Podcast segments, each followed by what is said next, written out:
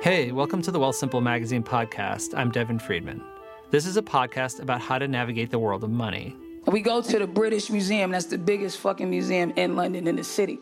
We go to the British Museum. It's huge. I was overwhelmed. I was high as shit. I walked in. I was like, holy shit. Because it was wing after wing after wing of stuff. And it blew my mind because I was like, wow, white people stole all this shit. It's like, wow. They stole everything in this motherfucker. Okay, so today's episode is a conversation between two women from the same tiny neighborhood in Boston. Sam Jay, she's a stand-up and a writer on Saturday Night Live. That was her telling jokes at the beginning of the episode. And Tori Sampson, she's a playwright and TV writer. They don't know each other, never met, but they have a lot in common. They're almost the same age. They both lost their mothers young, grew up without a lot of resources, were never really taught anything about money and how it works. And they've both begun to experience real success in the entertainment industry. So Tori wanted to sit down with Sam and ask all the questions about money you're not supposed to ask, all the impolite, nosy stuff that's the only way you really learn anything. And in this case, Sam said yes. Let's take a listen to their conversation. Who did you grow up with in Boston when you were living there and growing up? Like, what was your family life like? My whole family's from there. So like, I grew up with, my grandmother had 11 kids. So I have so many cousins. Like I was one of those kids that like, I had so many cousins. I didn't feel like I needed friends. And so like my group of people that I would like hang with was usually like my family and like a few outside friends. Yeah. And you know, I grew up in Dorchester, just doing Dorchester kid shit, running the streets, throwing rocks at cars, you know. Yep.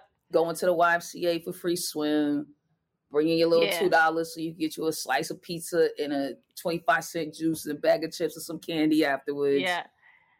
Well, it used to be that. It was like $1.25 for a slice. Then you put 25 cents on a like little quarter juicy. Then you had 25 cents for a bag of chips. Yeah. And then you had 25 cents for some candy. You was good.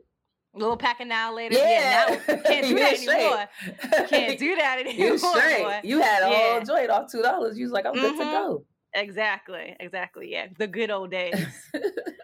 What did your parents do for work?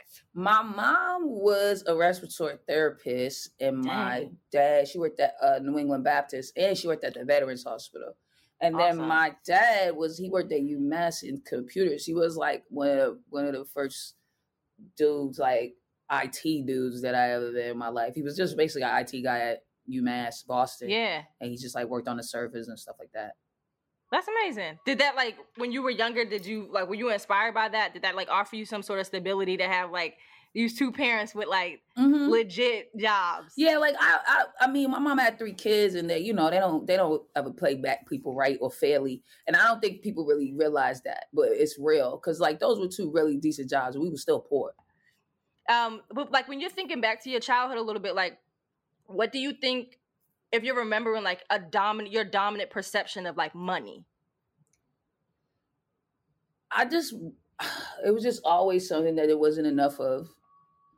Mm-hmm. And it was always something you was like chasing to get. And I also didn't have like a lot of respect for money.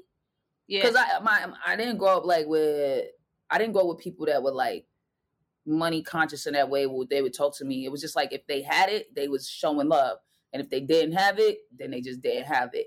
If that makes any sense. And it's just like kind of what I understood about money. It's like when it's around, you know, it's around because everybody's happy and it's being spread around and with it. And sometimes it just ain't around. Yeah. But you grew up with, you know, stability in the house, like the lights were always on, the phone was always on, like that kind of environment. There was always food in the fridge. For a while till my mom got sick and then she couldn't work. And then there was sometimes where it wasn't. Like sometimes gas be off for like 2 days or something like that. Or, you know, like the lights ain't on when I leave to go to school, but they're back on by the time I get home. And my mom used to always be like, you gonna be bad with money. 'Cause I was one of those kids. She give me $20, it's gone. Dang. In a day. And I'm like, I don't got no more money. And she's like, what did you do? I'm like, I went to the store, I bought some candy, I went here, like I did this. And she's like, yo, like you don't have to let the money burn a hole in your pocket. I just didn't get it, the concept. I knew like I was like, either I'm gonna be this type of person, like who just living check to check forever, or I gotta make mad money because I don't know how to do the. I can't. I can't figure out this. Yeah, I was like, I can't figure out this other way. In my brain, it was like, how do you save?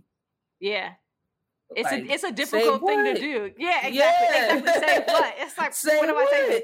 Yeah. So like, I was like, I don't know. And to me, it felt like living that way where you just working and you already not making no money, right?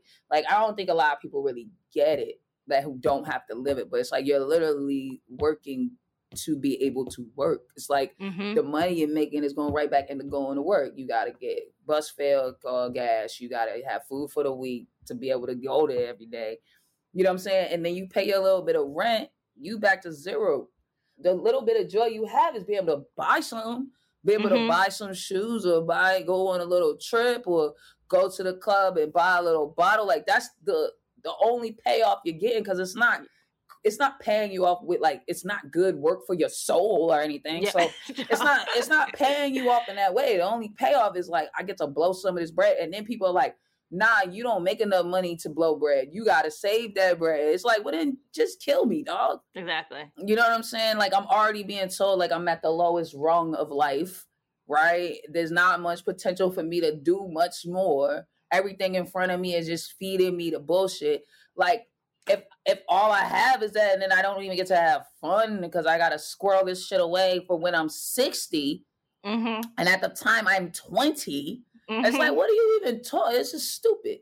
Yep. And it would just make you, like, you would just stand out from your community too. Like, everybody else is living this life. Everybody else is like fine with like every other Friday, throwing a cookout, having a fish fry, like blowing the money on this guy. Like, that is the fun. That is the community. That's so you just going to stay in the house while everybody else is doing that. Like, that's the fun. And then get up on Monday and go back to work. To the thing you hate.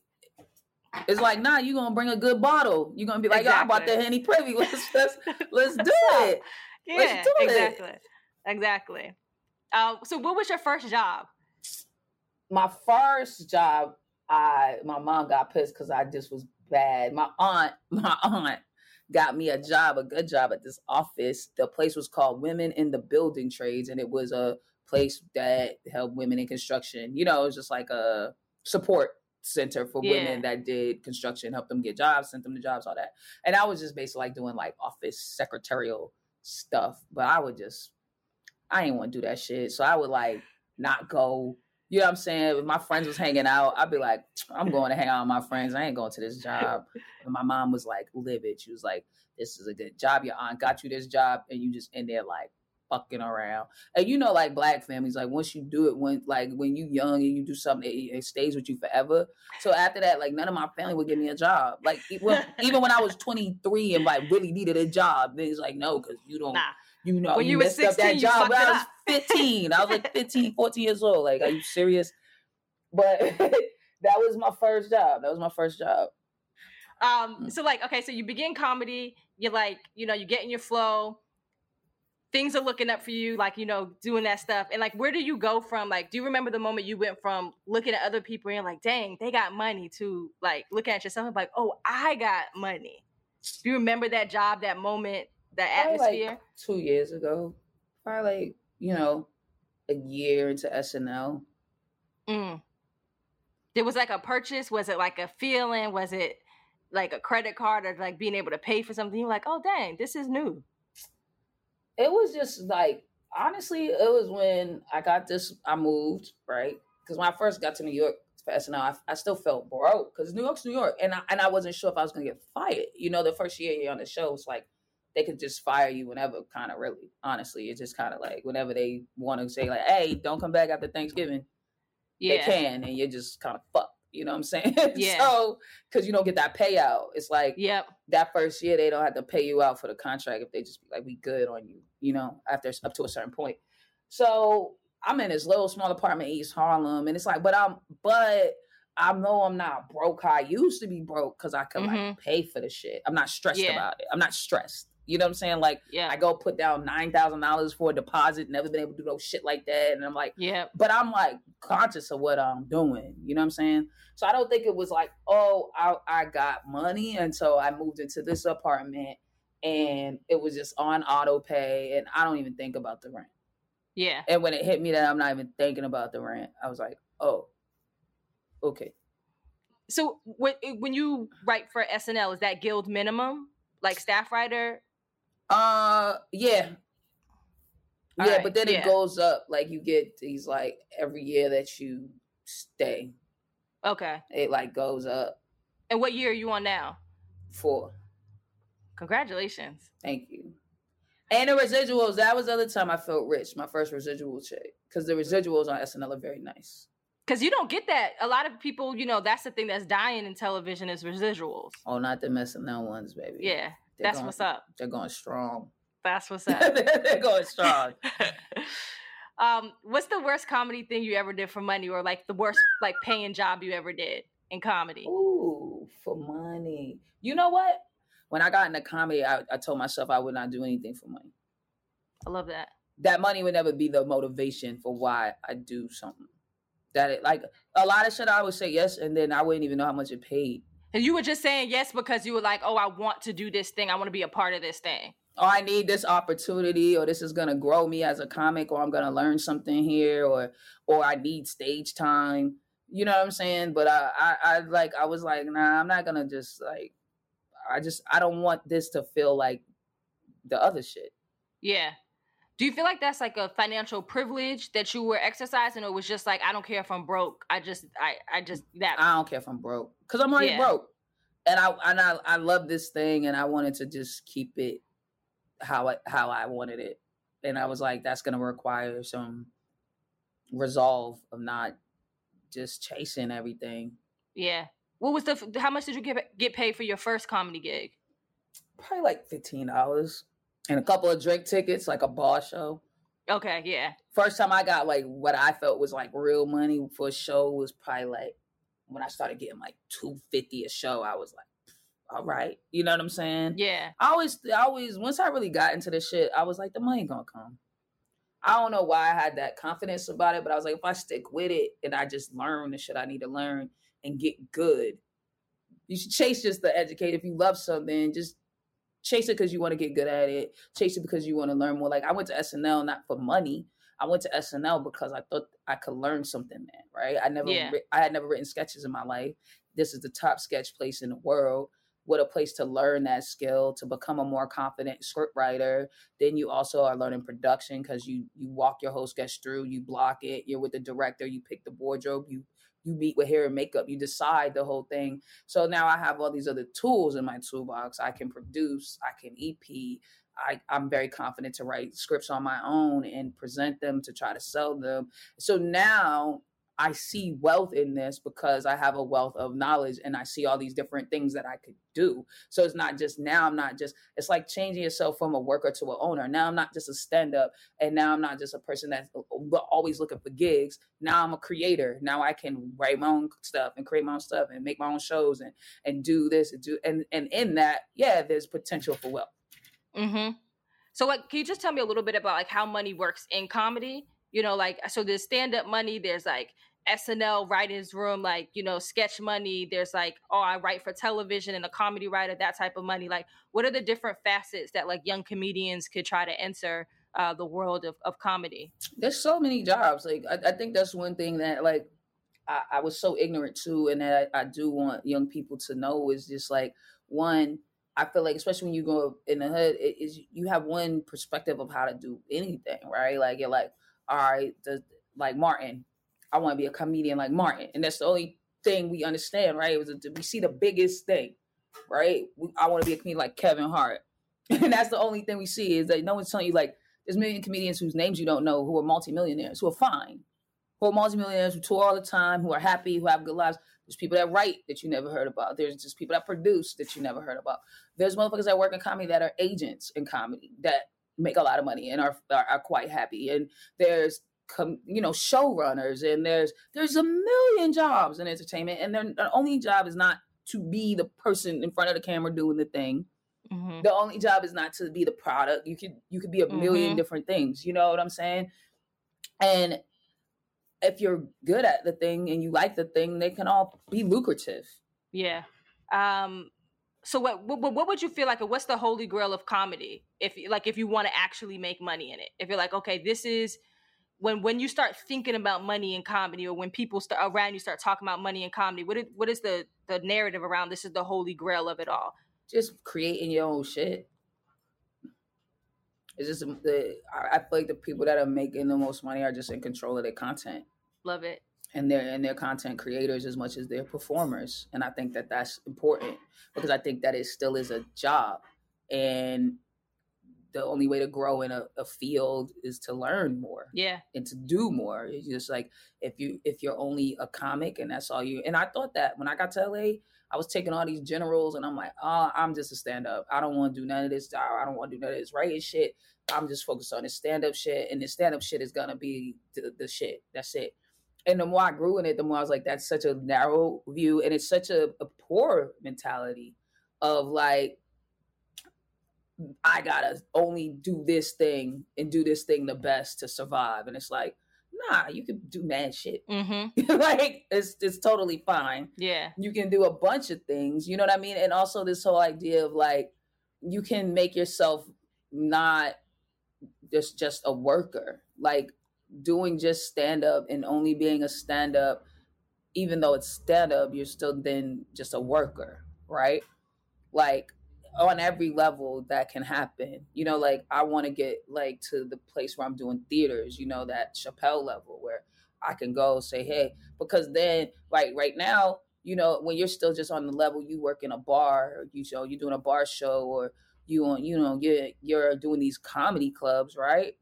You're just another worker, right? You're just as much a part of the wait staff as you are a part of the bar. You know what I'm saying? You're there as a tool to sell drinks. You're there as a tool to sell food. And as an artist, you know, I don't want to feel like that. I want a more curated thing. So it's like, how do I get there? You know, you got to work through that ranking. But I think once you get to the level of theaters and stuff, then you're a curator of an experience, and you're not just a worker. So what happens when you're like suddenly in the world of people who have money? Like, what's the most bizarre thing that you've observed once you got into this level? Like, dang, y'all people got money and you do crazy shit. You know what? The most bizarre thing I've observed, I don't even think it's one thing as much as it's just like, it's crazy how comfortable they are with money. It's like, it's like, this is a lot of money, and y'all are just like, just even when I started hearing the numbers in Hollywood of like, yeah, okay, this is the budget, this is what we gonna give you, this what, and it's like, y'all got this much money to just give me? Then how much money do you have? Is money even real? Like, I'm at a place where I'm like, I don't even know if money's real the way I see it thrown around. Like, does it even really matter? You know what I mean? Like, are we making this up as we go with the money? Because y'all just got money. Like, y'all just really, this is crazy. So it's like, the poor kid in me is like, that's crazy. But the person in me now who makes things and works in production is like, no, you need that. That's reasonable. Mm-hmm. You know what I mean? Like, that makes sense. Yeah. You need that to create that. You know what I'm saying? So it's like being torn. It's kind of like that split thing. Yeah. All right. So walk me through this. Sam Jay gets a check. Like, how do you manage it? Like, is it like, I put it under the mattress still, or I, like, you know what I mean? Like, a checking account, stocks, bonds, investments. Do you have a money manager? Like, what's the process of you like getting paid, and how do you, you know, store that money? How do you invest that money? Like, what's your new process of money management? Not the like, I'm a bullet on a Gucci bucket hat. Well, I'm still doing it. I got. But you're not blowing it though. Now it's not blowing. I'm not blowing it. Well, no, I have a business manager, you know, like a money guy, that like gets knows where all the money comes from and pays all the taxes and puts the money in the right places the money should go. And then, but I mean, me personally, I'm still budgeting poorly. You know, I was just talking about that. Like, I still don't feel educated enough about money. And I keep saying to my girl, like, I need to learn about money. I've been saying it for like months. I'm like, I don't know if it's like I need to go take a course or I just need to sit down and read some books, but I need to understand more how this thing works. Like, I don't want to be Warren Buffett, but I want to know some of the shit this nigga knows. Mm-hmm. You know what I mean? I want to understand money in that way. Like, what's like, I get that there's gold behind the money, but I really don't understand it. And I like, what does all this really mean? What does exchange rates really mean? Like, I go to another country, it's this on a dollar. I get it, but I don't get it. You know what mm-hmm. I'm saying? Like, and I think that would help how I spend. I think I spend ignorantly because I'm ignorant to it to a degree. And like, even though my business manager's on top of this shit, you know, I'm still saving like, oh, I still got that much in my account. I'm good. You know what I mean? Like, that's mm-hmm. my idea of saving is like, oh, it didn't get below whatever number I put in my head. You know what I mean? Okay, as long as I don't get below 10,000, I'm straight. Yeah. You know what I'm saying? Yeah. Which is like, that's fucking goofy. And that is not a way. And I know that's not a way to do it. And I'm in this little transitional place where I'm warring with the old me that never got to buy the things and wants the things, and like now I could buy shit when I want it. And sometimes I'm like, I want it, I'm gonna buy it. And then sometimes I'm like, you need to chill the fuck out. And I'm sure I'm doing more. I want it, I'm gonna buy it. Then I'm chilling out still, and I'm working on that. So I don't know. I think it's still like a struggle. Yeah. What do you think about the announcement of Tyler Perry becoming a billionaire today? I didn't even see that. That's cool though. He's one I. It's like, it's so weird because my mind has changed about him so greatly. I used to, like, as a person who watches things, I hated it. I was like, what is this, bro? You know what I mean? Like, why are the black people behaving this way? Why is the grandmother shooting? Why is any of this going on? What the fuck are you doing? You know what I'm saying? But as I've grown as a writer and creator, and I make my own things, and I'm way more like, he's making what he wants, and why somebody likes it. What the fuck does that really have to do with me? One, you know what I mean? He's creating what he wants to see. Two, he is not playing by the rules, and I like that. Mm-hmm. He is like, yo, I don't need to write y'all white ass way. I don't need to do the shit the way you say it has to be done. I've created my own audience. They like the way I do the shit. So I'm going to keep doing the shit this way, and you can pretty much suck my dick. And if you don't want to watch this type shit, don't look at it. But I'm cool. And in that, he's being very independent. He's not buying in. He's like, nah, I'm going to build my own shit, mm-hmm. make my own shit the way I want to make it. Mm-hmm. And that's what the fuck it is. And I have an immense amount of respect for that. It's the right direction, even if I'm not a super duper fan of the content. He's really standing out and saying, I don't need white money. Mm-hmm. Like, I don't need to convince white people to watch the things I'm watching. I don't gotta make this shit more palatable so that white people can enjoy it too. I can make this insular black ass shit and be fine. Yep. Motown shit. Like, I'll be all right. Yeah. Exactly. I mean, he said Motown, FUBU, all of it, except his is like, he's sustaining it. Mm-hmm. It's lasting, you know. Yeah. He's expanding it. Mm-hmm. Yeah. So, I mean, much respect to what he's been able to accomplish.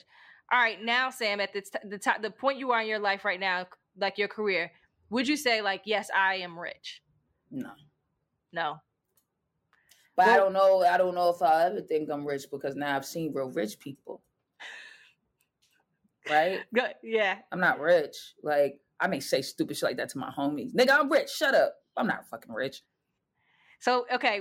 How much money do you think you would need to accumulate for yourself to just be like, okay, I am rich and I'm not thinking about money anymore? I'm not checking my phone to see if I still got 10 G's in my check-in.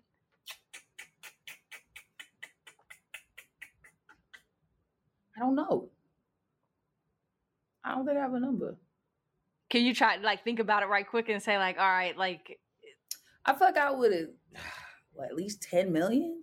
But like mm-hmm. then when I think about it, like there's a way with 10 million ain't no money. Mm-hmm. I know that sounds crazy, but I think I would have to be liquid 10 mil. Okay. And you see that for yourself right now. Looking into your future, you're like, yeah, and that's attainable for me. I don't think it's impossible. Yeah. Yeah. I like that. Liquid 10 mil. So if you had Jeff Bezos money, what would you do with it? If I had that much money, I would be on some Akon shit. I would be trying to build like a black city. I would definitely be like, all right, where's there's some like, all right, what's going on? Where in America is there the most land you could buy that's just available? Let's buy all of it. Let's like start to build some schools, incorporate, like invite black people, like a whole campaign. You know what I'm saying? Like, come to Sunnydale. Like when you see those type of shits, like yeah. What are those? Like, bro, come. You know what I mean? And we could like really make some shit pop. And then also trying to translate that shit into like real power. Okay, what's the most expensive thing you ever purchased? Maybe a Rolex. How much is that? It was like a used Rolex, so it wasn't crazy. It was like $8,000. It's like a vintage Rolex. Do you have to get something like that insured? Yes. Yes. That's that kind of money. All right. And did you feel like that for you at that time was like, oh, this is like a big deal. Like I'm buying this. Like, no, I can actually afford this. This isn't like a extravagant. No, I just bought it one day. Yeah. Before work. Oh, before work. You just woke up one day and was like, today's the day. Yeah. I was like, I want to watch. Yeah. But you can't just get a Rolex from anywhere, right? Like it has to be, you have to like go to like. I mean, I went to the Diamond District and like, I have like a jeweler that I fuck with that I know and shit like that. Okay. So this is one. But you got to get the box and the papers and all that for it to matter. You don't want to just buy a loosey-goosey Rollie. Just loosey-goosey. Need the box. Need the papers. So one of the things that I'm always interested in is like, and I want to know if you've noticed this, like when you go out to dinner with rich white people, they don't pick up the bill, even though they can afford to pick up the bill for everybody. Have you experienced that? Mm-hmm. Why do you think they do that? What is behind this? Meaning, why do they make people split it? Yes. Because why should they pay for it all? It's like, you know that you have more money than everybody else at this table. But that's the thing. That's what I'm trying to tell you when I said before. I don't think they think about it the way we think about it at all. Yeah. Like, they're comfortable with money, so there's no, why would I pay for you? It's crazy. Like, we're not comfortable with money, so we're like, no, it's on me, because, like, I got it. Yeah. But they've always had money, and they're not going to spend their whole life paying for everybody's food. That's crazy. But also, like, I feel like, do you also have this experience, like, when you have money right now, right, and you're taking, like, maybe some friends out from Boston, you know that you buying the whole thing is... No, I pay for everybody. Of course. Okay, see, dude, here's the thing, because you're thinking... Even if they can afford it, it's going to be a bigger deal for them. Yes, and it's going to hurt their pockets, and they're going to be suffering somewhere else because they did this. And I know that. And rich white people don't think about the suffering. Why should they? Everybody around them's okay. That's it. That blows my mind. It's like... everyone around them is okay. Why would they think about that? And they assume if you're sitting there, you're okay. That, it really does blow my mind. I was talking to my friend. He said he went out to dinner with a billionaire once. He was like, he didn't pick up the check. And I was like... No. But I feel him. Why? Yeah, it just blows my mind. If I'm around a bunch of people, like, now, I'm like you said, the people from back home, well, you know, I'm out with, like, the youngins. I'm not making them pay. You know what I'm saying? But if it's me and all my comedy friends, nigga, everybody... Put their fucking money down. Y'all got money. Yeah. All right. So, do you still have any like broke tendencies that you like won't give up? Like, do you still eat McDonald's or ramen noodles or, you know, anything? I eat McDonald's sometimes. I didn't know that was a broke tendency, but yeah, I eat McDonald's. I mean, I think like, oh, you know, it just runs right through you. It does, but I sometimes just want it. It's just trash. It's delicious. I'm trying to think. What is something that I still? I don't have pajamas. I still just make anything pajamas. Mm-hmm. Like big some basketball shorts and a t-shirt. Pajamas. Yeah. To me. Yeah. Like I don't go buy pajamas. All this shit I buy, I don't buy pajamas. Yeah. Like my girl bought me some pajamas, but I don't even wear them like that. I feel like pajamas are like things you've like, oh, I wore them once and that was nice. And now they're like in the drawer, but I'm definitely going to pick up this t-shirt and just throw it on. Yeah. For sure. Well, thank you so much. This has been amazing. I really appreciate your time and your honesty, your vulnerability, and just being able to talk money with me. No problem. Thanks for listening. Join us again in 2 weeks when the founder of Ethereum sings the Titanic song with Barbra Streisand.